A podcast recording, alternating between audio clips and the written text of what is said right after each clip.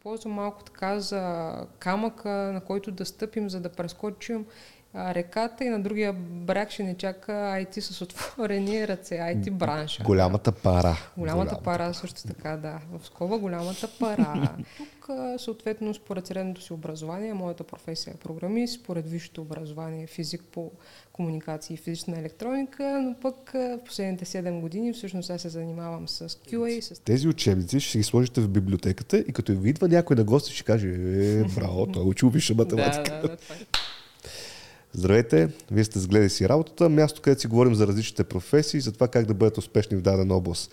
Днес на гости ми е по мен Кънчева, с която ще си говорим за какво е това QA.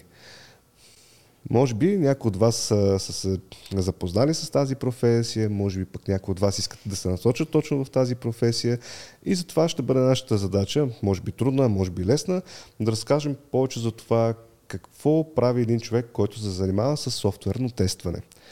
Разбира се, преди да започнем, а, така ще ви помоля да ударите един палец, да ударите един коментар, може пък да даже и се абонирате за канала, за да могат повече хора да ни видят и така повече хора да намерят своята професия и да бъдат успешни в дадената област, в която са си избрали да се развиват.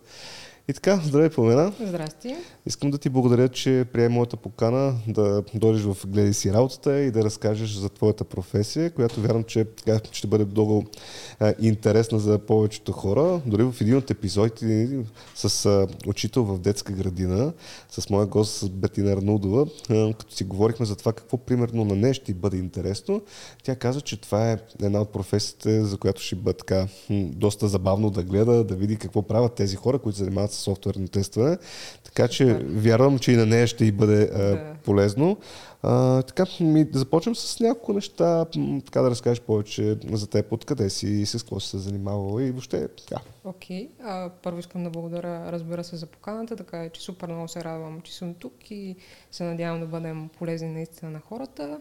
А, аз съм от а, Разград и всъщност интересно може би било да споменем всъщност през какъв а, така сбито, през какво обучение всъщност съм преминала, за да стигна до тук. А, съответно, според средното си образование, моята професия е програмист, според висшето образование е физик по комуникации и физична електроника, но пък в последните 7 години всъщност аз се занимавам с QA, с тестване като по-конкретно менюал тестване, предимно на мобилни игри, като имам и по-малък опит с веб приложения и а, мобилни приложения. Да. Тук може би пък е хубаво да споменем още в началото, че ще си говорим за ръчното тестване, за, така, да. за, за професията Manual QA, да. а не Automation, защото това е една друга професия. Пък може по-натам, ако има интерес. Със сигурност да, би било интересно да дойде и колега Automation, който да разкаже там как се случват нещата. Добре. Еми, Хайде тогава пък аз винаги така обичам да връщам гостите в началото на, на тяхната кариера. А, ти знаеш ли, че ще се занимаваш точно с тази професия? Не, веднага ти отговарям. Не, много, много така по-късно всъщност тази професия дойде на, на дневен ред и като потенциално нещо, с което да се занимавам.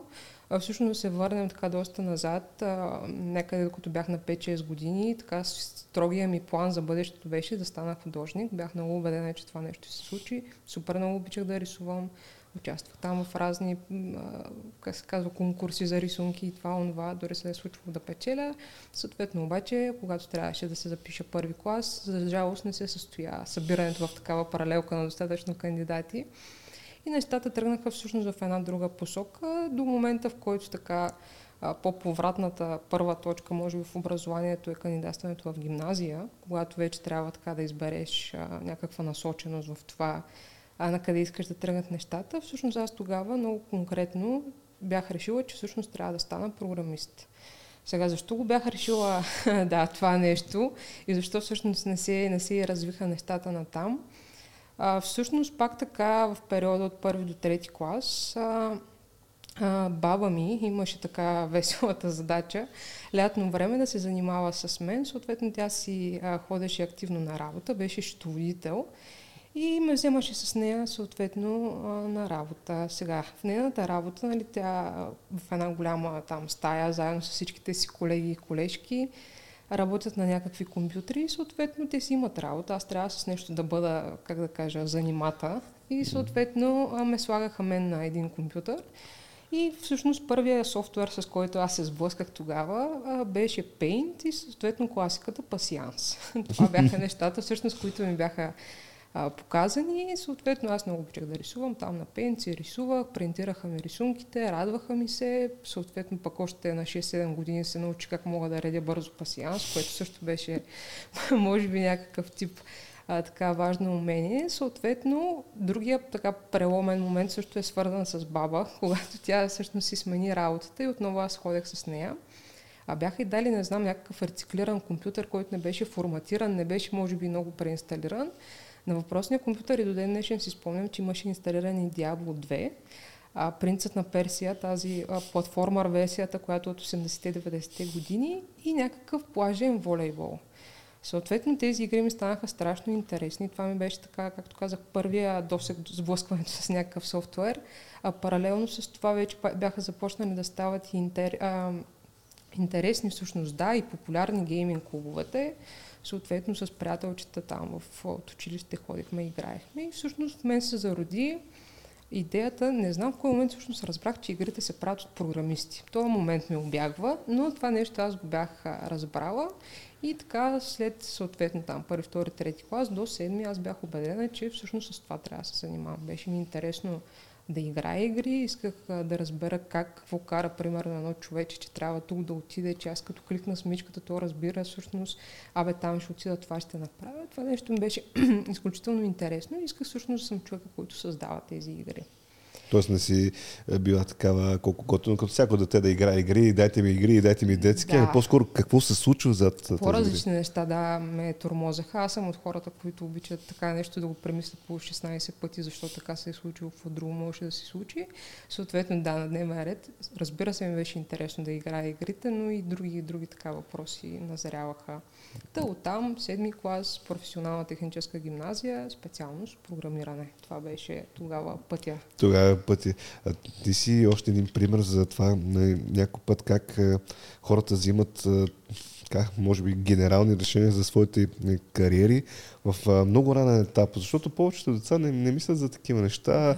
чисто по-детски искат да излизат, да се срещат с приятели, да се забавляват, последно време да правят клипчета за TikTok. Абсолютно, да, други неща са по-модерни, други, сигурност. Други неща и а, всъщност обаче а, пак казвам, в един от епизодите ти познаваш Гери, да. съответно с де сме си говорили, когато говорихме за това какво прави един програмист, е, тя по същия начин, примерно, че от първи клас знава каква ще бъде нейната професия, което е супер готино, да. защото едно от нещата, които а, така се стремим да направим в Гледай си работата, да има много информация за самите професии и хората взимат максимално рано а, така, решение с какво искат да се занимават но дори да си закъснял, нали, да, да може пак да, да се а, преориентираш и това са хубавите примери, че още в детството а, някои хора просто намират своята професия. Да, да, да, така е.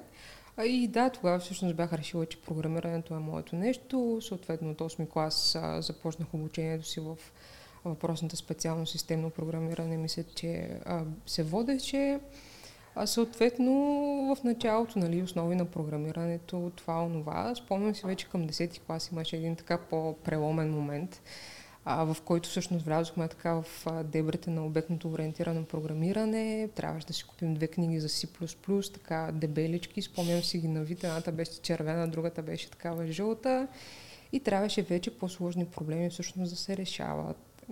Тогава всъщност аз усетих, че дадена задача аз успявам да я направя, но да речем ми я дават в а, клас. Аз трябва да помисля и в къщи това нещо, как се случва. Трябва да, помогна, да помоля и някой друг а, там съученик да ми помогне и чак тогава всъщност стигам до решението. Тоест така леко мъчно по-скоро се случваха нещата.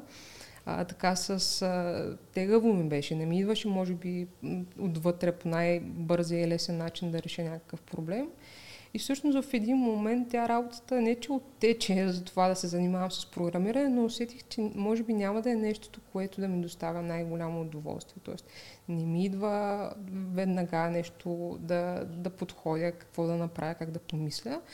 А, та може би трябваше да се ориентирам в някаква, в някаква друга насока. Съответно, вече преминаваме към 12 клас, който е втория така повратен момент в а, живота на младия човек, който иска да продължи образованието си някъде. А съответно трябваше да се кандидатства в университет. Сега, първото нещо, бе, което беше сигурно, е, че ще уча нещо свързано с техническа насоченост. А било то софтуерна, хардуерна, още не бях чак толкова сигурна, но това беше, как да кажа, нещо, което ме, ме интересуваше, нещо, което от малка имам афинитет към него. И всъщност мисля, че беше 11 ти клас, когато приятеля на една приятелка дойде тук в София, в Софийски университет е, и записа въпросите специално с комуникации и физична електроника. Сега защо физична? Това звучи малко така, особено много хора има особено. Отделно пък кажа, че специалността ми е само комуникация и електроника, колегите от университета казват, ама къде пропусна физичната? да, та в факултета по физика се развива действието и тогава всъщност, защото след време тази специалност така леко се преработи на инженерна и се промени съответно и плана, според който се учеше, но тогава се наблягаше повече и на физика. А, така както и да е, въпросът специално чух за нея за първи път в 11 клас, стори ми се така интересна, съответно тогава на дневен ред вече, за да става мобилната свързаност, смартфоните, 3G комуникации, 4G комуникациите, неща със сигурност ми се сториха като нещо, което ще се развива във времето и нещо, което ще ми е интересно да разбера как всъщност се случва. И заради това всъщност реших, че това също ще бъде нещо, което ще е интересно. Следващия етап всъщност от моето развитие. И съответно кандидатствах въпросата специалност и ме приеха. Започна съответно моето обучение там, малко повече физика, може би от необходимото, не знам, за тази специалност. Аз има в физическия факултет специалности строго нали, профилирани в физиката, инженерната физика, ядрена физика. Сега моята надежда беше, че това ще бъде по-техническо насочено, може би отколкото се оказа, но няма значение. Мен физиката винаги ми е била интересна. Да, да си учих с удоволствие, бих казала. А, съответно, а, трябваше вече в един момент, четвърти курс а, наближаваше, интересно, интересно може би да спомена, че аз тогава нямам абсолютно никакъв трудостаж. Да, тък ще да те питам да. дали през това време някъде се опитваш нещо. Не. Не, не се опитвах, просто защото в главата ми всъщност и практически така се оказа, за да мога да си завърша аз образованието, със сигурност трябваше да съм на терен. Трябваше да си ходя на лекциите, трябваше да си правя упражненията, трябваше вкъщи да си а, решавам задачи, просто за да мога да си взема изпитите, защото освен много физика имахме и страшно много математика. Дори на уроци по математика съм ходила, защото математиката не ми е така първата любов. А, винаги съм казвала, че любимите ми оценки всъщност от висшето образование са ми тройките по математика, защото те са изкарани така с най-голяма под. А, та, не съм работила нищо друго, стараях се да си уча, защото ми беше важно, така и родителите ми искаха аз да завърша някакво висше образование и тогава всъщност на мен това ми се струваше пътя. Аз да си завърша, да си взема изпитите, пък вече като наближи време за работа, няма на къде ще се търси нещо. Тук като каза по, по математика, нали, има няколко предмета, нали, много често съм чувал нали, някаква част от висшата математика, другото, което е статистика. Нали. Да, Тоест, да. има ни предмети, които всеки като кажеш, ей, вярно ли ти да си го учи от това и се започва. Така че в коментарите може да напишете вашия кофти предмет. Да, да, да.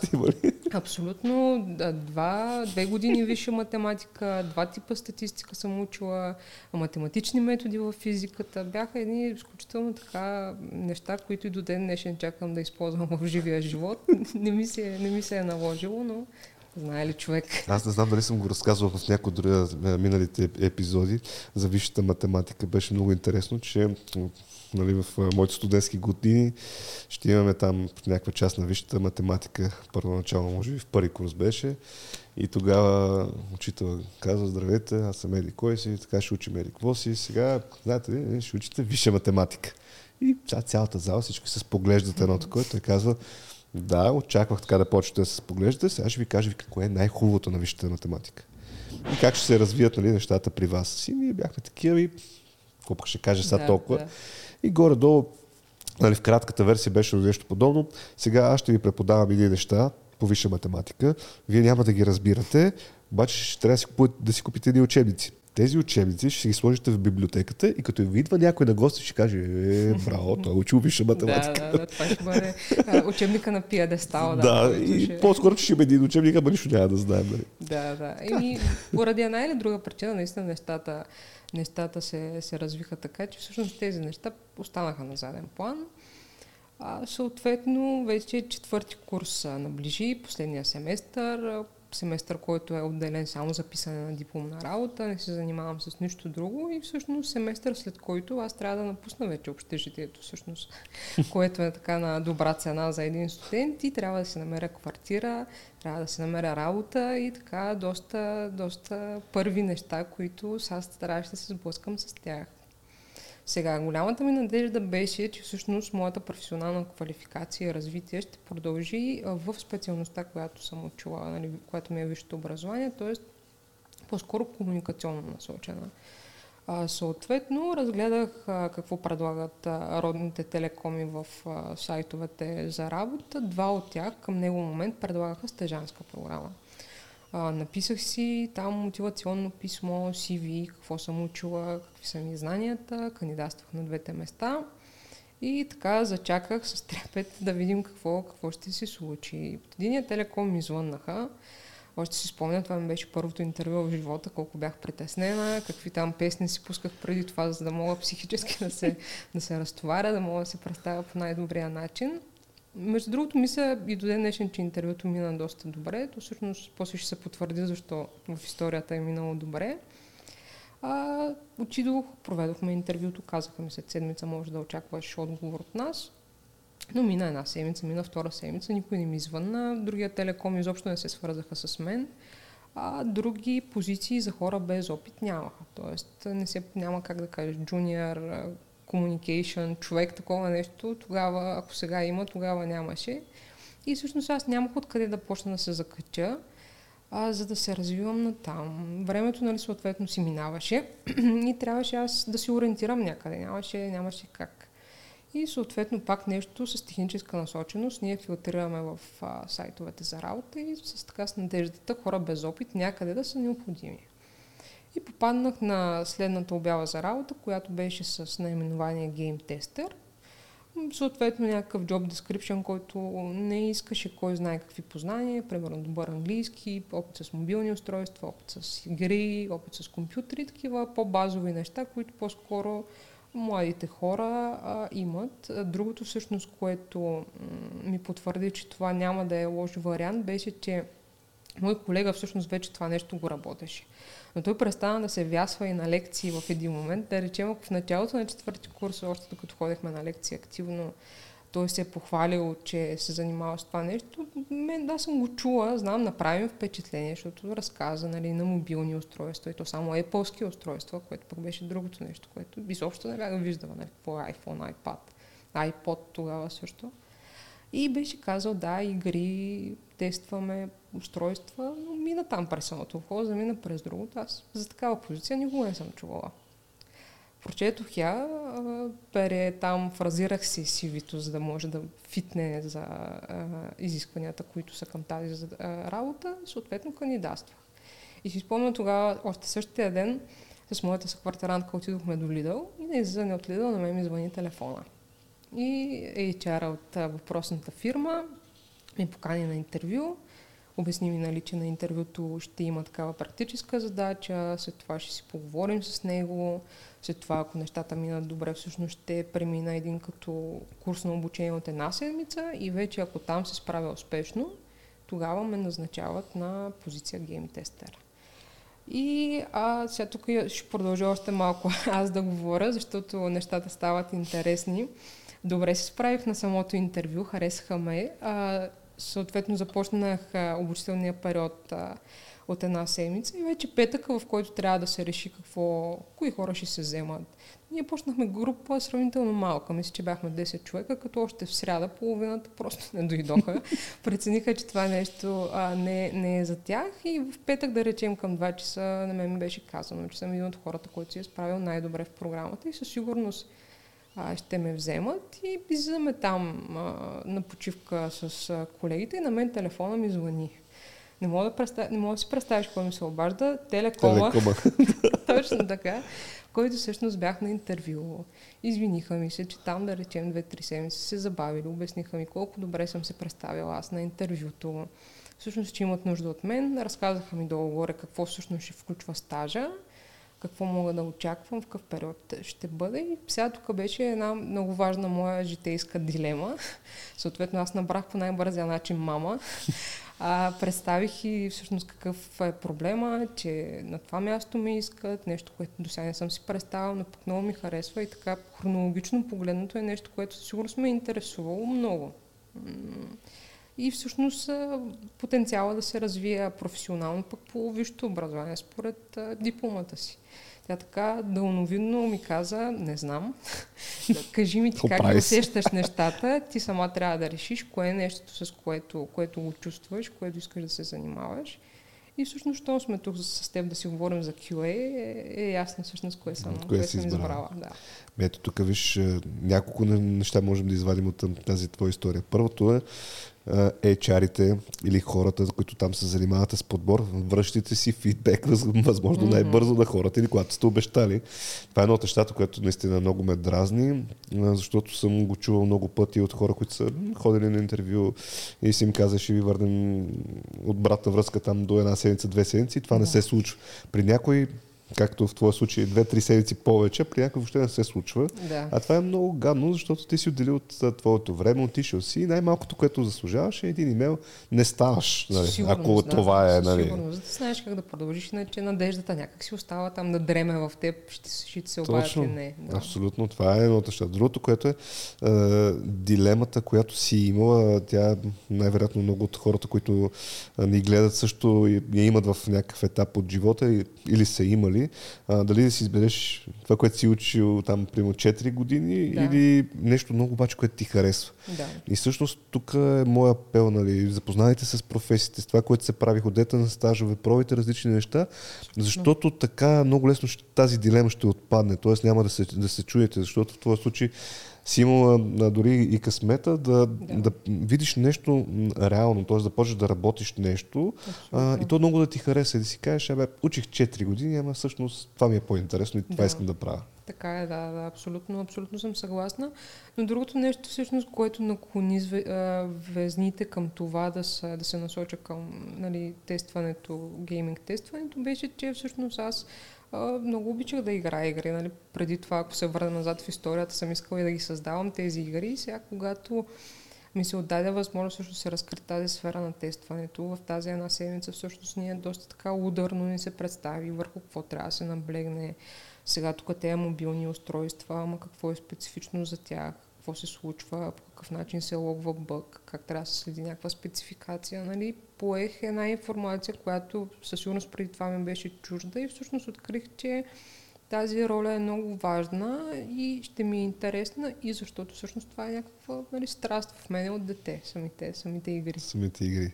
Да. Добре. А, тук може би ние отговорихме на един въпрос, аз просто така като чек, че сме го отметнали. Не е нужно да учиш нещо специфично, за да станеш QA. В твоя случай нали, да. ти се занимаваш с други неща, е, учиш други неща, но чисто професионално не ти трябва да ходиш нещо специално да изкараш, за да можеш да станеш QA. Добре, може пък сега да започнем направо с това какво, как започва обучението на един на, нов човек и може би даже малко по а, така ще задам въпроса. Ако сега се реша, uh-huh. а, гледам по мен и казвам, ей, какъв готин човек, дай сега и сега искам да стана с QA да тествам примерно игри. Да. Може даже за това ще си говорим, за тестването на игри. Да, ще оставим, е, да. не, тестването на софтуер е ясно, нали, че горе на нещата са сходни, mm-hmm. защото ти тестваш някакъв а, продукт, но да кажем, ние ще се концентрираме върху игри. Аз игра игри, кефа са на игрите, което също се така ти знаеш. Да, а, и, да. И сега искам да, примерно, да, да стана а, човек, който съм QA, но специфично да тествам игри.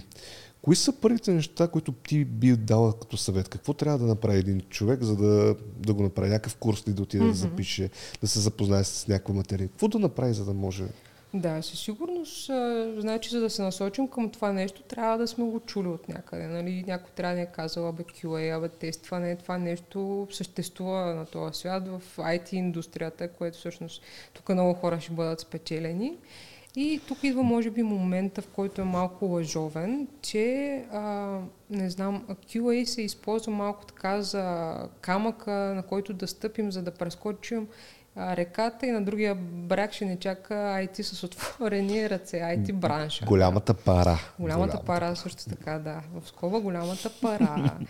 А, сега, за да, за да започнем стартирането си като QA, със сигурност първото нещо, което трябва да направим, ако нямаме а, човек познат на тази позиция, с който да поговорим, е просто да напишем в интернет QA какво прави, с какво се занимава, а, какво влиза в задължението му. Там ще бъдем буквално заляти с информация и то в различни сфери. Примерно QA, който се занимава с банков софтуер, security тестинг и така нататък. А QA, който се занимава с медицински софтуер, по-технически насочен по хардуер, но дори ако щеш. QA, който се занимава с тестване на игри. Изобщо тук сферите са различни и тук всъщност идва момента, в който трябва да преценим коя сфера на софтуера, пък дори и на хардуера, защото и там се тества, всъщност на нас ще ни е най-интересно, защото идеята е мотивацията да идва от там, че въпросто нещо нас живо ще ни интересува, т.е. със сигурност информ... а, а, ученето и нещата ще ни идват отвътре, ако сферата е нашата сфера. Да, пишем си QA, виждаме различните сфери, насочваме се малко по-конкретно и вече оттам дали ще запишем в някаква частна академия, защото има супер много такива софтуерни академии, които предлагат курсове от foundation ниво до така по-мит ниво, до може би само веб базирано, по-конкретно мобилно базирано, API тестинг и вече там другите специфики, които за хора, които те първа влизат, може би са по-скоро, не са толкова необходими. А, но вече като имаме тази насоченост и един курс, а, ние съвсем спокойно може да почнем да правим опити за кандидатстване на джуниор позиция, на стъжанска позиция. Дори смея да твърдя, че момента с академията може да се пропусне, ако успеем да, ако попаднем всъщност на правилната информация, на правилните видеа в YouTube, защото има супер много хора, които безплатно, както и ти, предоставят съдържание, само за хора, които искат да консумират това съдържание. Тоест, а, ако попаднем на правилните видеа, разръчкаме някакъв софтуер, примерно, искаме да тестваме вебсайтове. Попадаме на някакви такива насочващи документи, защото със сигурност, пак казвам, има било то книга, било статия, било видеа отваряме си въпросния сайт, почваме да ръчкаме, да видим какво става там, сега какво особено, какво всъщност се случва като проблем специфично за доста вебсайтове. Ще си го отворим този вебсайт на телефона, ще пробваме сега през Chrome, я да видим, а тук това се вижда добре, я през Safari да видим. И тези специфики всъщност някакси ние ще може по органичен начин а, да, да ги научим. А, и всъщност, да, долу-горе това, това, са това може да бъде дана една начална стъпка. Пак казвам, дори и без академия, ако успеем да се насочим и достигнем до правилната информация, това нещо е абсолютно възможно. Да, аз тук мога да, нали, да добавя още нещо. А, ние двамата с теб работим от а, дълги години заедно, да. за което аз съм много щастлив, разбира се. И много често заедно с теб търсим млади таланти, с които така, да. да работим. И всъщност ние в Империя онлайн това, което правиме, да даваме възможност на хора, които нямат опита, но да дойдат при нас и да се научат, като а, с теб винаги сме се старали, и това го казваме по интервюта и разни да. срещи, ние не искаме да взимаме хора, които просто да минат някакъв стаж. Искаме хората, които дойдат наистина да ги обогатим, да им дадем знанията Абсолютно. и то по-скоро ти да им дадеш знанията, защото ти си ментора в а, голям част от а, случаите. Така че а, тук може би е момент, ако някой иска да се занимава с а, това да бъде QA, може да ми пише направо на, на лично, може да, да ни пише във Фейсбук, може да пише където иска, нали, има контакти навсякъде, даже ще остава а, линк в описанието към нашата кариерна страница, така че ще го видим с пламене заедно и може да бъдем един хубав старт, както се казва Абсолютно, на кариерата. Да, да, една насоченост. Дори понякога Всъщност по време на интервю а, ние стигаме до там, че най-вероятно не, не сме един за друг с кандидата, но посредством така въпроси, насоченост, много хора всъщност са благодарили накрая, защото сме успели най-малкото да ги съберем и да ги насочим в правилната посока, защото сега аз казах, че има супер много информация в интернет и всъщност това колкото може да помогне, толкова може и да ни попречи. Защото ние сега виждаме, тук някакви хора казват а, нали, само automation. Сега това какво означава? Аз веднага се хвърлям в някакъв език ли, него ли да уча. А пък изобщо не знаем всъщност един QS какво се занимава. Чуваме automation, насочваме се на там. или пък а, приемаме, че QA супер лесно е това нещо да се случи и то всъщност това може би погрешно разбиране, според мен поне, а, до някъде се дължи на това, че а, исторически погледнато самата професия е представена като такава, за която не се изисква никакъв технически, да речем, бекграунд. Нещо първо, с което не съм до край съгласна, но второ, ако е така, всъщност ние може това нещо да го приложим със същия успех и за програмисти. Нали така? Много, да. много такива примери има за хора, които се преквалифицират в нещо. Абсолютно. Без изобщо да са имали преди това бекграунд, без да им е било хоби. Но истината е, че дори да нямаме технически бекграунд, със сигурност трябва да така в нас да дреме един афинитет към техническото, към различните софтуери и това всъщност може да бъде първият двигател, може би, а, който да ни представи като подходящ кандидат за QA. Това да, да имаме афинитет към софтуер, към а, компютъри, към мобилни устройства, към операционни системи. Това е супер много ще помогне за развитието на един добър бъдещ QA.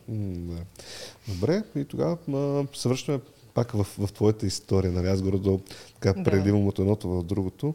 А, ти започвайки да работиш, от тук ще отговорим как, как започва, а, с какво почва да се занимава един mm-hmm. младши да. джуниор. А, да.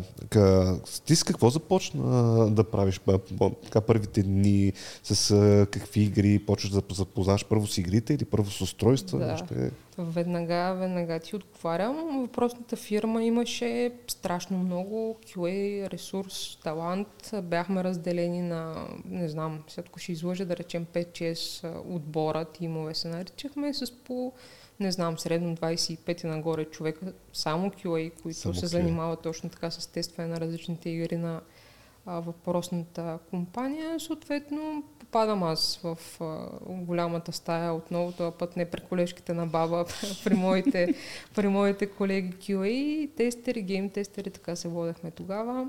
А, посочиха ми там мястото и първото всъщност а, така някакъв шок, а, който имах е, че на една така маса, на едно бюро бяха разпределени разпространени супер много мобилни устройства, пак казвам, от Apple-ски, Apple производство.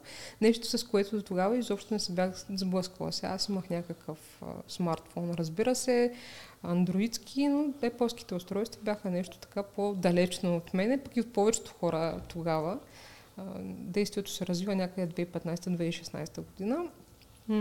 И всъщност ми посочиха, че в началото на деня всеки един гейм тестър всъщност трябва да си вземе някакво устройство. Имаше iPad, iPhone, съответно аз спомням, че взех един, едно устройство, казах този телефон какъв и те ми казаха това е iPod. Защото аз се почувствах да е супер глупаво. Те спряха в един момент да се произвеждат iPod-ите, iPod-овете, не знам iPod-ите, как е по-коректно да го кажем. Но идеята е, че последните версии дори тогава супер много наподобяваха телефон. iPod частицата си спомням, приличаше на един iPhone 5C, да речем, но това е да, в скоби казано. Та първият ми сблъсък всъщност беше с устройства, на които ние трябва да тестваме софтуера, за който, за който се грижим. Съответно избрах си аз моят телефон, който се оказа iPod седнах и ми проведоха. Сега двама синьора се занимаваха с мен. Работата беше така доста, доста строго документално организирана. Имахме едни чеклисти, които трябваше, по които трябваше да се водим и по тях да тестваме. А, самата игра беше естествено доста комплексна, разделена да речем на 40 отделни модула. Тези задачки тези 40 отделни модула се дават на групички от двама-трима QA, всяка със своята си специфика. Сега дали ще тестваш а, аз мога да кажа, самата игра беше такава endless runner базирана, нещо като Temple Run, mm-hmm. като Subway Surfer. Та дали ще а, тестваш, да речем, костюмчетата на въпросния герой, дали ще тестваш новите вкарани сцени, през които ще, ще премине. Сега много е гранулирано цялото нещо. Та започнахме, двамата синьора покрай мен, дават ми от едната задачка от тези, да речем, грубо 40 разделени, вкарват ме в нея. И ти започваш по чеклиста да видиш. аз почвам кое... точно така, по чеклиста да се вода. А всъщност, а, има ли първоначално Запознаваш ли се с продукта, с играта в случая? Mm-hmm. А, тоест, не е ли това първото, което да, да познаваш продукта, който ще тестваш? Тоест, ако а, ние си говорим с теб за игри, аз съм геймър, кефа се, решил съм вече, че с това искам да се занимавам. Влизайки в една фирма, Мгм. а, това ли е първото, което всъщност да познаваш продукта? Точно така. Познаването на продукта всъщност гарантира неговото успешно изтестване. Още повече, ако този продукт е една игра, а нещо, което така си е доста комплицирано само по себе си. Сега една част от хората ще си кажат, какво толкова сложно има в една игра. Си да играеш игрички. Да, стоиш и играеш игрички. А истината е, че наистина а, от игрите, които аз съм имала така удоволствието да тествам, са доста комплицирани, съдържат доста така силна логика в себе си, различни наброй геймплей, фичъри, механики, добавяне, слага се, маха се. И всъщност, а, след тук ще отворя една скоба за какво прави какво път толкова правиш, играеш игри по цял ден, нали? след като надвесена така на две-три устройства, аз проигравам 20-та си битка срещу различен наброй партията, защото сме сменили някакъв показател в механиката на героичета, с които трябва да се защитаваме и всъщност аз трябва да извъртя там 50 битки, да речем, за деня. Нещата изобщо не се усещат като играя на игра. Изобщо. В Да. друга насока трябва да се мисли и бута. Бе, на- на- Знаеш, и това нали, е пак да е една от заблудите. Нали. Той има много заблуди за всяка една професия. Аз се опитвам нали, да, ги, да ги показвам, защото е много лъжовно иначе. Да. Защото отстрани изглежда като нещо дават ти пари, за да играеш игри. Абсолютно, да. Това, това е първото нещо. Какво правиш? Играеш игри. О, добре, ти какво Да. правиш? Ти ме разкажи, ти, ти нищо Чакай не сега ти кажа Да. и за истинската работа. Аз работя еди Да. какво си, защото изглежда като седиш там на някакъв компютър или гледаш си телефона или Да. айпона и, и правиш да. някакви... А, Нещо цъкаш цъкаш там, Цъкаш си ти дадат да. пари. Е. Спокойно да мога да мина и за някаква телефонистка, защото там някакви устройства са пред мен, аз стоя цъкам или пък някой си помисли, по цял ден е във Фейсбук, тук нещо. Да, нещо си Скролва, си да. скролва. Отстрани погледнато, да. Добре, ти започвайки като junior а, QA, ти се запознаваш с устройства и каза много е хубаво, ако ти е интересно, защото това е нещо, което ти се случва. Със сигурност. Всъщност ти, за да тестваш в случая игри, ти си започна да кажем с iOS, т.е. с iPhone Да, и да, там ексклюзивно Apple. Apple устройства, Да. като а, всяко от тях всъщност имаше своите специфики на юзабилити, дори ако щеш, да речем при таблетите, защото най-различни функционални и нефункционални тестове се прилагаха, като сега условно ще ги разделя без да влезам в кой знае как, каква конкретика. Функционалното тестване всъщност проверява дали нещата се случват по, по задание. Нефункционалното проверява дали софтуера при така аномални условия се държи както трябва. Примерно, аз тук играя играта, бягам си по сцената, ама ако минимизирам, какво ще стане? Играта и да се върна в нея. Съответно, да речем, при таблетите имаше специфика, че има такъв Five Finger Touch Interrupt, т.е. там минимизирането става е така, като слайпнеш отгоре с пет пръста. При телефоните има спецификата, че примерно някой може да се обади докато играеш играта. При iPod-ите, примерно някоя песен, не знам, там забие нещо докато служи. М, Та всеки, всяко устройство, всъщност, на което тестваме, и тук не става въпрос само за мобилните такива, става въпрос и нещо на уебсайт, ако тестваме. Различните видове браузъри, различните видове компютри, конзоли, всеки такъв домейн различен си има своите специфики, в който това всъщност е другото нещо. Освен да разберем софтуера, който тестваме как трябва да се държи, ние трябва да сме доста нати и с хардуера, всъщност на който той трябва да върви гладко, така най-грубо казано. Да.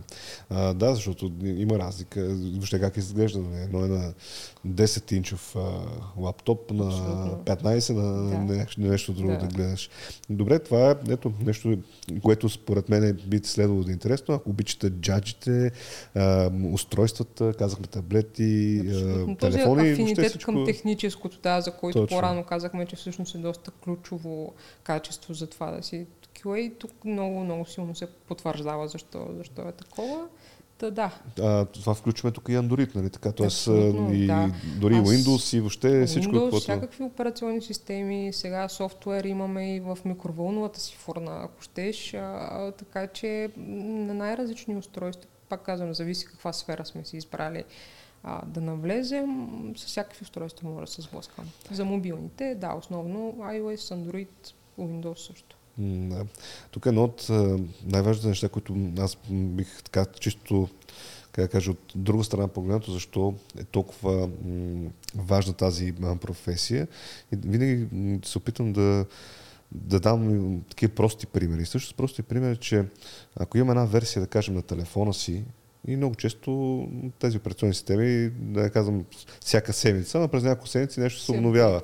Да, нещо се апдейтва. В един апдейт, а, ти ако нямаш добри QA зад гърба си, много е възможно с един апдейт на, да кажем, на дадения телефон да се щупи играта и ти в един момент даже да не си лайв, т.е. играта и да не може да си играе. Абсолютно. И затова е изключително важно, като се качват на нови версии, тези версии се тестват от QA, за да може Абсолютно. това нещо да се... Да, ами тук ако мога да се включа само с едно вмъкване за другото нещо, всъщност, което а, може би до край не се, не се разбира и тук не става въпрос само за гейминг. А, тестването е за тестването като цяло а, че, че много хора, всъщност тук мога да кажа и хора, които притежават компании, хора, които менежират екипи за разработка на софтуер, е хубаво да приемат, или поне моя апел е да приемат, че времето отделено за тестване всъщност е една много голяма инвестиция в качеството и, не знам, благоденствието на вашия продукт, дори, дори да не се намерят бъгове, защото има го този вариант. Не е задължително а, през въпросния фичър там или модул ще, ще мине един човек, който ще повдигне разни въпроси. Може нещо да се подобри, може нещо да не се усеща по начина, по който сме предполагали, че трябва да се усеща. И вместо да го разберем всъщност от нашите играчи лайв, това ще е ролята на QA.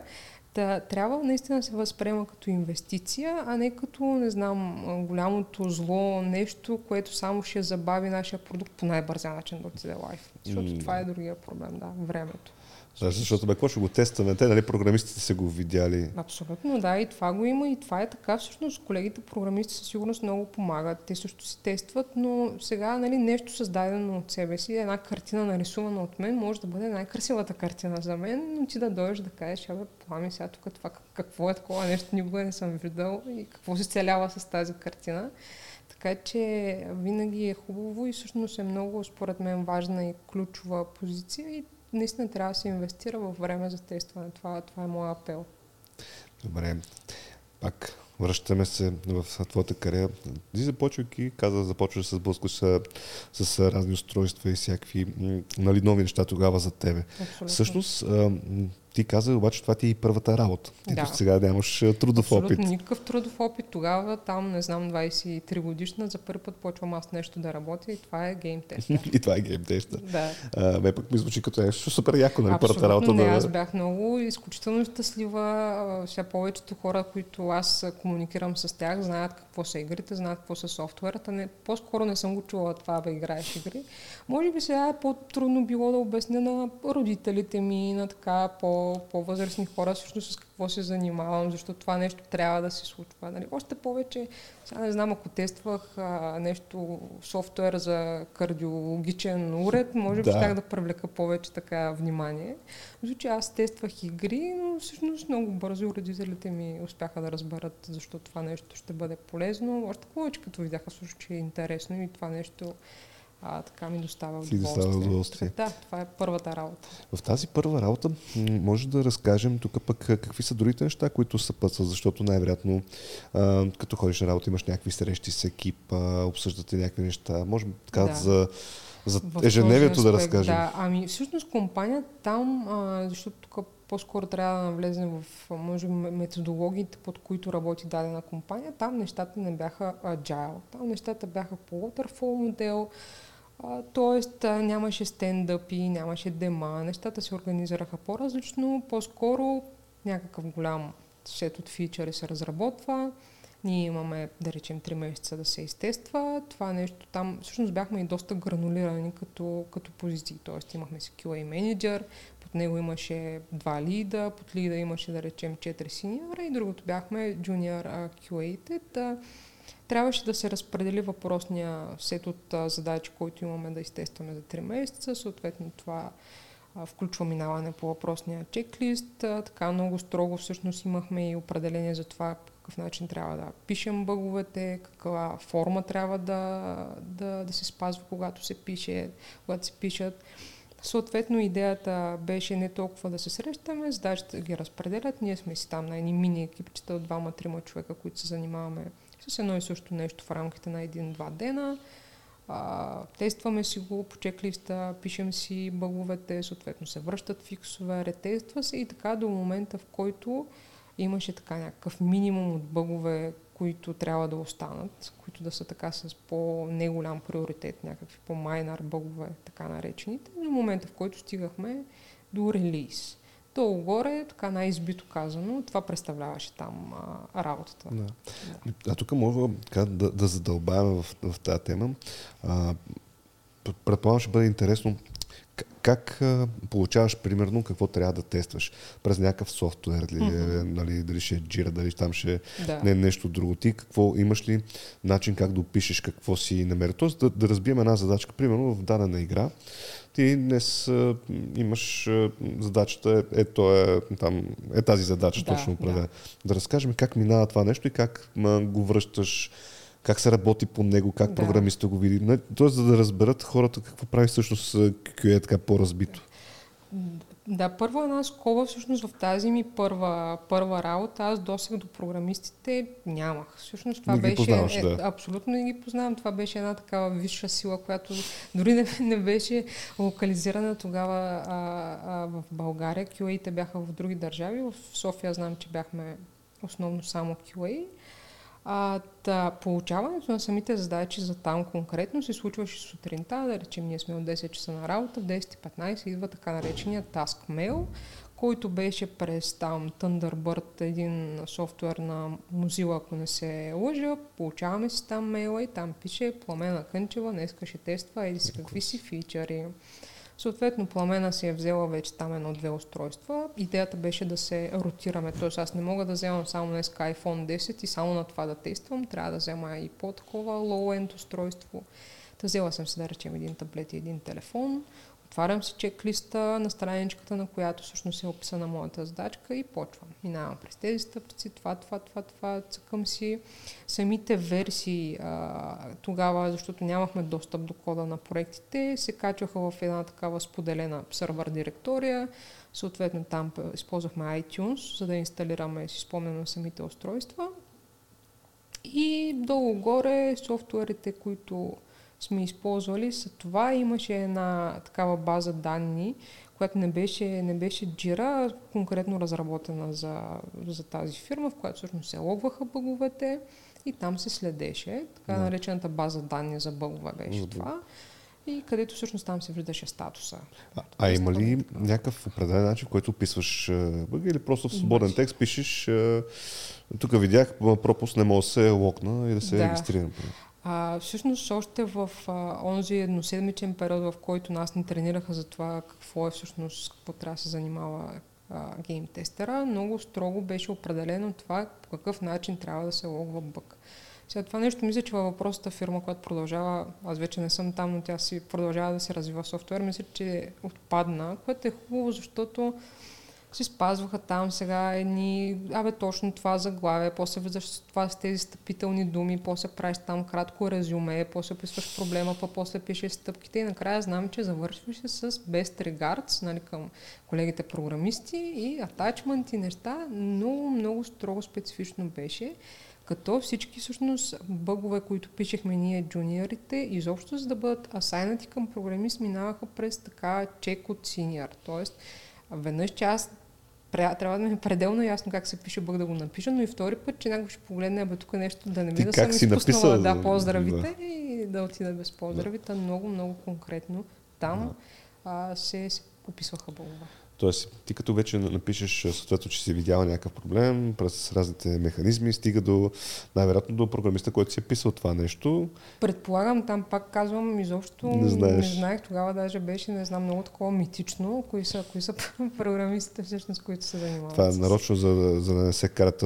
Нали, аз съм чувал в, в различни компании, нали, на О, програмистите и QA-те, че, мит, че не се харесват. Да, да. Да. Так, има ли наистина такова нещо? Ами да, тук сега малко ще, ще изпреварям нещата, но имам удоволствието, не знам, вече 6 години да се работя доста пряко с програмисти, да сядаме, както се казва, един до друг. И поне аз в никакъв случай не мога да споделя опит, че някой нещо мрази QA-те, че не иска да работи с тях, че ги смята за ненужна функция. Напротив, аз се чувствам доста оценена от моите колеги програмисти. Те винаги са ми помагали, ако имам някакъв проблем. А, показват ми всъщност нещо, как може да бъде надградено в самия тест, а, така по-вече девелопърски насочени неща, също ако са ми интересни, ми показват и помагат, така че в никакъв случай не мога да кажа, че това нещо до края е вярно. Сега, разбира се, тук, ако мога да използвам тази фраза, никой не обича да казва, че детето му е грозно. А, колеги, колегите ни са разработили нещо, върху което са се трудили и са работили, и са работили и наистина не е, как да кажа, подхода към който ние ще критикуваме тяхната работа, не може да бъде, абе гледай сега тук пак си оплескал това нещо, тая задача за 16 път я връщам. Как Много може смота да пиши го да, това. Как може това ще да не си го направил? Не. Подходът със сигурност не е такъв, а, но абсолютно с, не знам, човешки взаимоотношения. Дори задаване на логични въпроси, ако да речем в случая конкретния бък не се струва чак толкова важен на програмиста да се захване с него, задава на няколко логични въпроси. Добре, да, ама сега сигурен сме, че това искаме така да се държи. Някой ще го види, ама те очакват друго. Най-вероятно и той ще каже, аха, бе, тук дай да го оправим.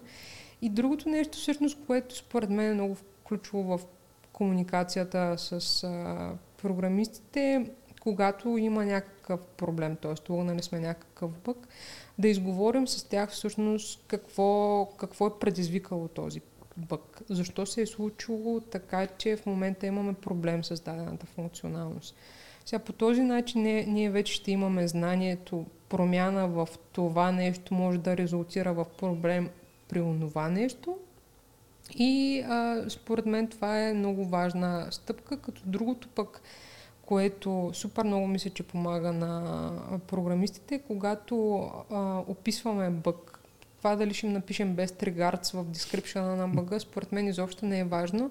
Трябва обаче доста, доста ключово и основно да се посочи, да речем, какъв е бил потребителя, с който сме предизвикали въпросния бък, на какви левели е бил, какви, да речем, оръжие е използвал. Ако имаме знанието и може да използваме а, някакъв тип софтуер, да смъкнем логове от въпросното от въпросния проблем, а, да насочим а, самия ни колега по най-конкретния начин, за да може той това нещо като ви да каже, аха, тук знам какъв е проблема и веднага да го прави. Mm. Тоест, ние като QA не трябва да сме само част от проблема, със сигурност трябва да сме и част от решението. Mm, това между другото много хубаво го каза и ми хареса.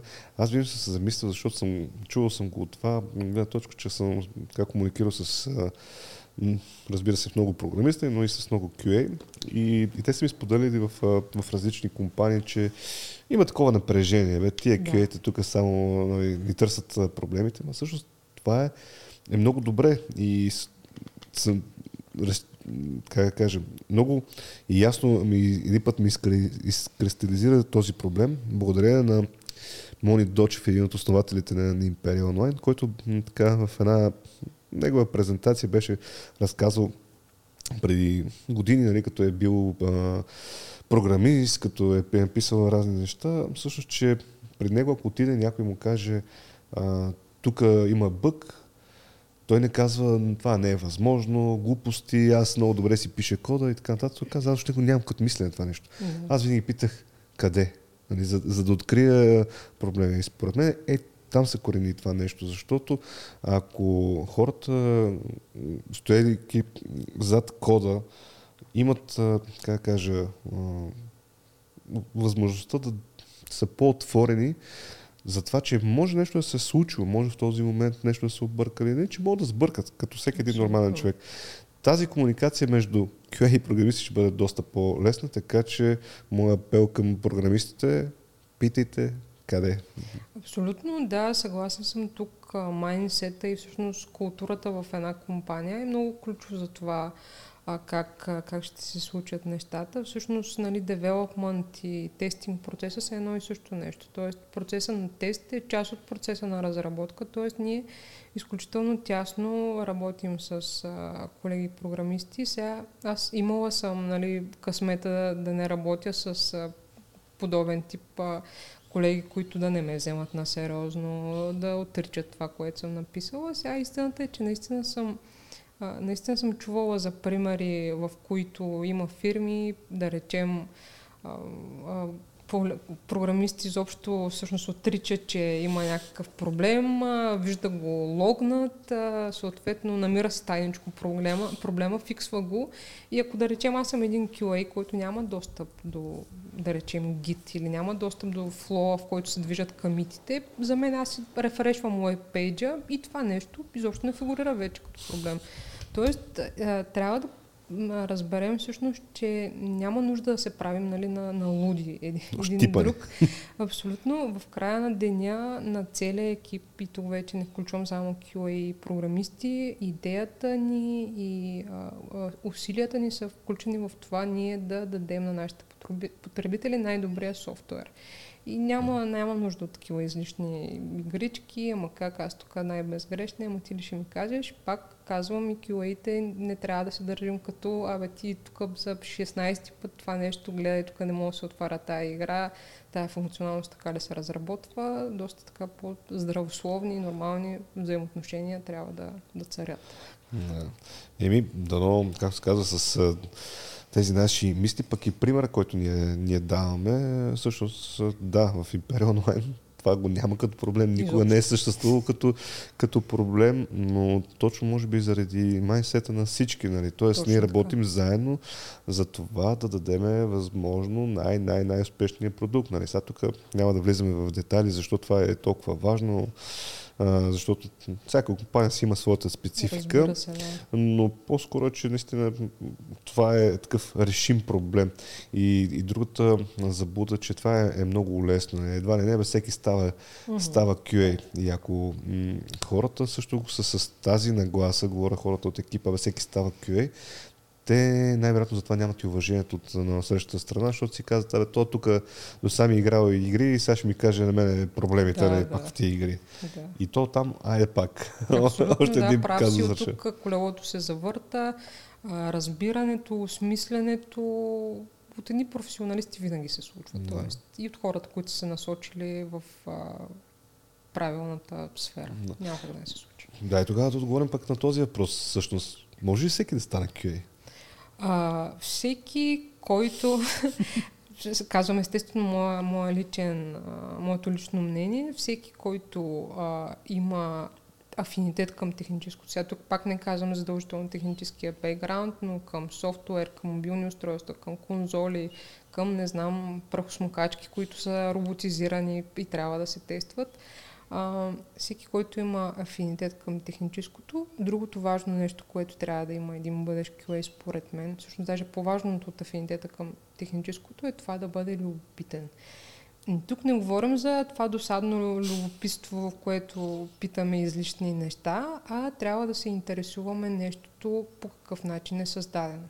Къде другаде всъщност в механиките на софтуера бърка. Защо е създадено това така, какво нещо таргетира, а на какви устройства трябва да върви гладко, на какви очакваме не да се държи по най-добрия начин. Тоест, нито един в така екипа, който има правилния майндсет, няма да ви се разсърди, ако вие като QA задавате въпроси. Напротив, това е супер важно, за да може да подсигурите, нали, какво означава QA? Подсигуряване на качество.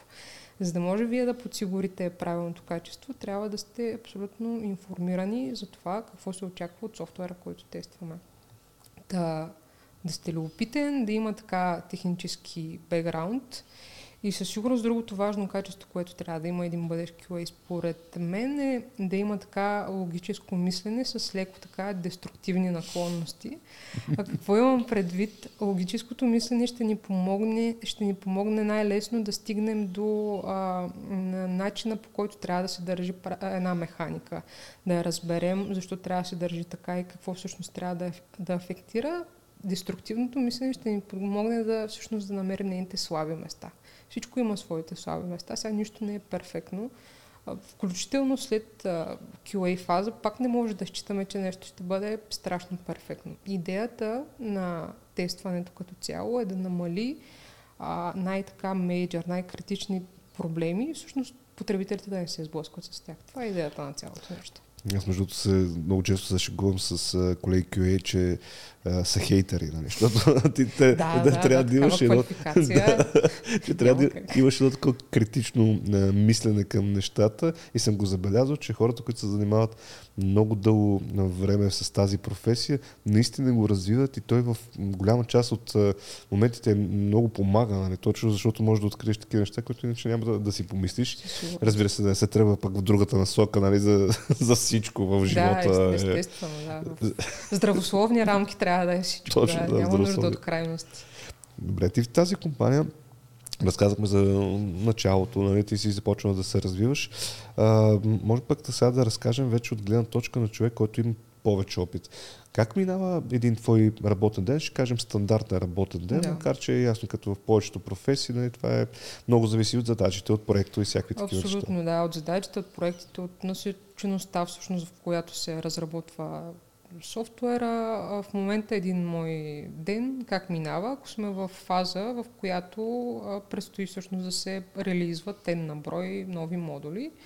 А, моята задача е да видя кои задачи, т.е. кои неща са готови за тест, да си ги приоритизирам под една или друга форма, като вече тук мога да се консултирам с продуцента на екипа, дори с колеги програмисти, кое нещо ще отнеме повече време, нали, коя задача, да речем, е бръкнала на още три места, които трябва да бъдат прегледани, освен въпросната а, задача. Съответно, при нас а, го има това като QA, че имаме достъп до кода на проекта, до репото на проекта, т.е. ние работим пряко. Имаме съответно средите за разработка, които за мобилни устройства са Xcode и Android Studio. Тоест аз трябва да си чекаут на бранча, на който са готови за тест неща, там някакъв development или тест бранч, да си пълна всички промени и задачи и да си направя билдове за въпросните устройства, за които ние всъщност разработваме. Вече оттам нататък, след като аз имам знанието, коя задача ми е най-важна, къде се намира, правя си билдовете, започвам да си чета. Значи, в Jira вече преди, в старата фирма си имаше друго място и начин по който получаваме задачи. В сегашната ми а, компания са описани задачите в Jira. Най- най-готината компания е Imperial Online. Да, да, да, да, с две ръце потвърждавам. Ам, отварям си джирата, прочитам си. Там има скоп на задачата, има описани механиките, примерно някакво поръжие, някакъв меч, който трябва да се използва от тези 10 герои. Имам линк към това как трябва да изглежда меча, т.е. към арт, арт частта на задачата. И вече имайки това, този всичкия набор от знания, аз почвам с а, опита, който имам на дадения продукт, защото обичайно, поне при нас, се залага много на това, че QA, който е подадена игра, подаден продукт, познава добре, благодарение на това, че от известно време е продукта, начина по който той трябва да се държи. Тоест при нас го няма това често размятане на QA, тук два дена си по тази игра, три дена си по другата. Не. при нас а, играта се познава, механиките, да, прочетейки си задачата, знаеки какво трябва да бъде афектирано, имайки опита с това какво друго всъщност имаме в играта, аз почвам да тествам и съответно минава се през итерации, сега най-вероятно ще излезе някакво, някакъв бък, той се фиксва, ретества се, фиксва, ретества, обсъждат се някакви неща. Много често може да се случи някаква задача да бъде променена. Тоест, сега почваме да играем с въпросния меч, обаче той докато замахне геройчето, нещо ми се струва, че по, не знам, по-бавно се случват нещата. Това нещо аз го изговарям с, да речем, продуцента, с програмиста първо, със сигурност, защото това нещо се случва така, така ли трябва да се държи. Нещо наложило ли е всъщност тази механика да изглежда по този начин. Той да речем може да ми каже не аз ще имам първи продуцент. Казвам, бе, тук прочетох задачата, още трябва да правя по 10 удара в, не знам, 2 секунди. Mm-hmm. Нещата са наполовина, що така. И той, да речем, може да каже, бе, това нещо всъщност май не се държи както искаме, този меч ще го заменим с брадва, която всъщност няма да бие по 20 пъти в 2 секунди, ще бие по-малко. Да речем, за да изглеждат нещата, да може да има и някаква промяна. Тази промяна пък може да трябва колегата програмист да я имплементира веднага моите тестове абсолютно се променят. Сега тествала съм нещо, на, претествам го по друг начин, започвам теста му наново, защото е променено, като приключат вече всички тези мероприятия. Като нямаме много критични бъгове, съответно се преминава към фаза на Regression, в която се уверяваме, че пък а, фичърите, които сме разработили, не са щупили, грубо казано, нещо друго основно в играта. Пушват се бета версии по сторовете и съответно се релизват. Добре. А всъщност, кое е най-трудното в тази професия? Защото сега ти описа един твой работен ден, но ясно, че и те изникват и трудности. Да. Кои са трудните моменти в професията QA? Да, ами ние минахме всъщност през едното трудно нещо и изобщо хората да го приемат, че това нещо е професия, но като се абстрахираме така от по хората, които не виждат всичко около тях, трудни моменти има. Разбира се, както казах, няма нищо перфектно. Никога не е лесно, когато всъщност се окаже, че някакъв бък е допуснат на лайф, но със сигурност не, не е начин да се свием във ъгъла, да си прегърнем коленете и да почнем да платим. Мобилизираме се, изговаряме къде всъщност е проблема, какво го е предизвикало. Дори в процеса на разговори вече най-вероятно програмистите това нещо са го фикснали, аз трябва да го ретествам да качим хотфикс, да се уверим, че въпросното нещо вече е оправено и потребителите ни са доволни. И другото всъщност не, нещо, което мен може би повече ме мори, е при мобилните устройства, бидейки супер така различни по своите възможности и визия, а, има, има проблеми, които са да речем строго при дадени да речем, нетворкинг условия. Имаме някакъв играч, който се намира в, не знам, в Пакистан, на, под някоя дебела тухляна сянка, където няма най-добрия интернет, обаче този играч е много запален нашата игра. Но за жалост, когато, да речем, се опита да влезе в някакъв а, екран, супер бавно му зарежда играта, това пък предизвиква а, някакъв друг проблем, може тя да крашне, може нещо друго. Всъщност репродуцирането на такива проблеми, които не са на, за всеки, които са със своите големи особености, са може би най-голямото предизвикателство.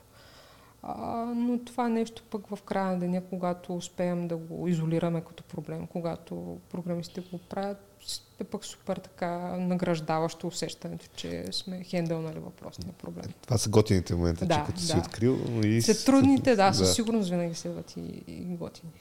Добре.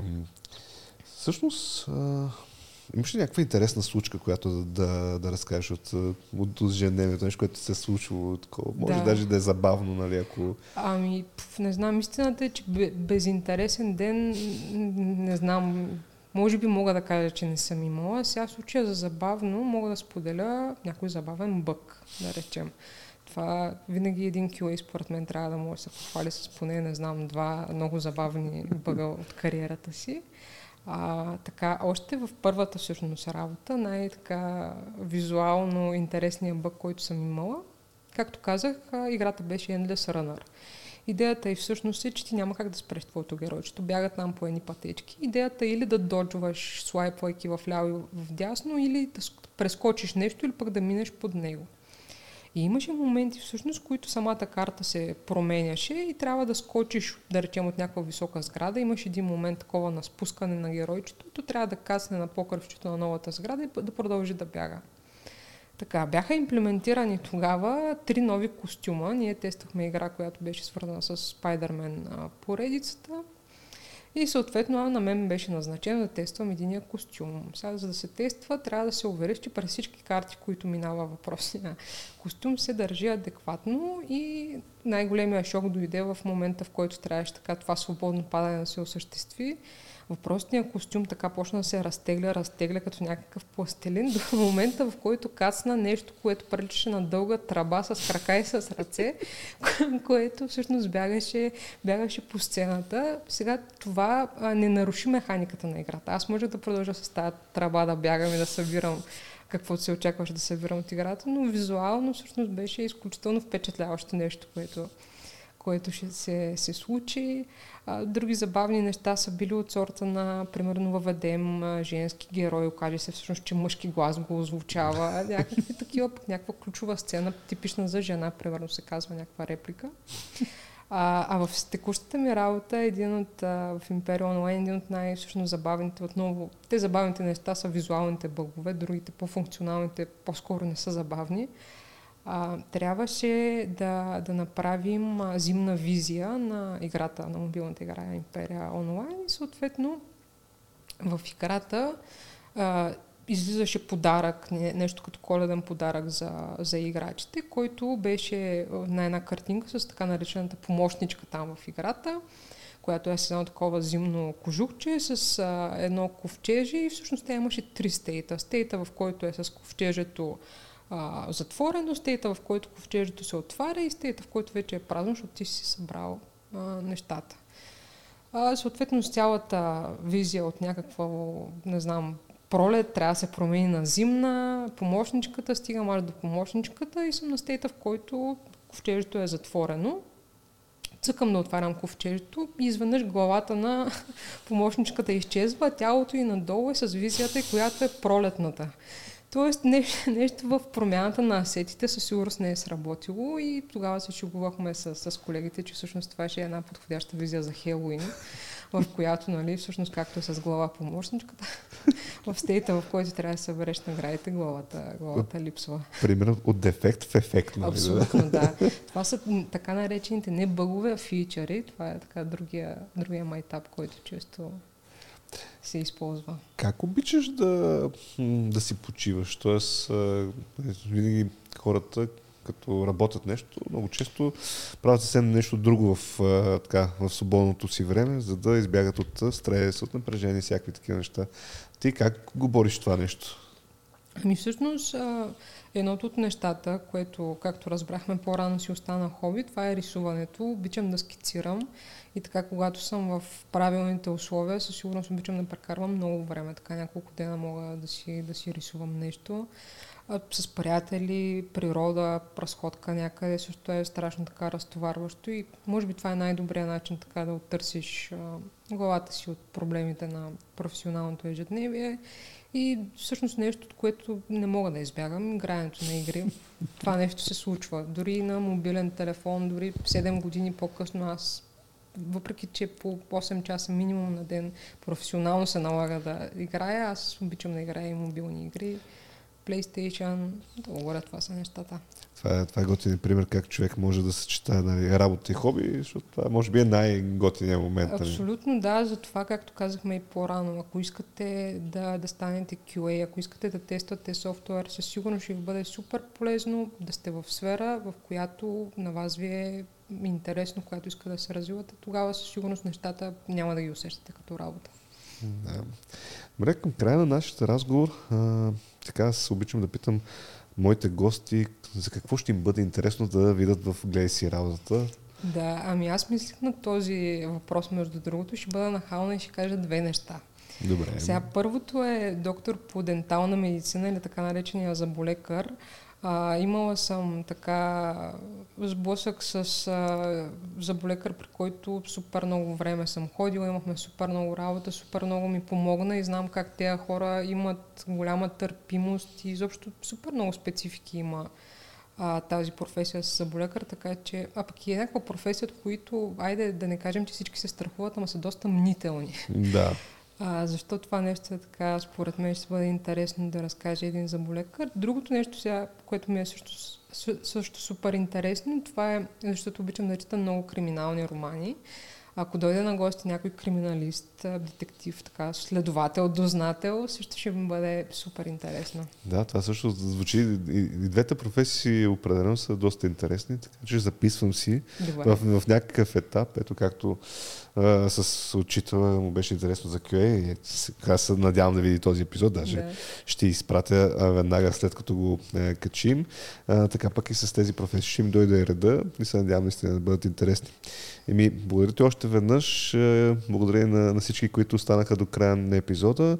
Разбира се, само набързо напомням, едно лайкче, един коментар, да се сабскрайбнете за канала или пък поне да дадете няколко звездички, да кажем, в Spotify, за да могат повече хора да ни видят, да ни чуят и така да бъдат успешни в техните, може би, нови професии. Довиждане и до нови срещи!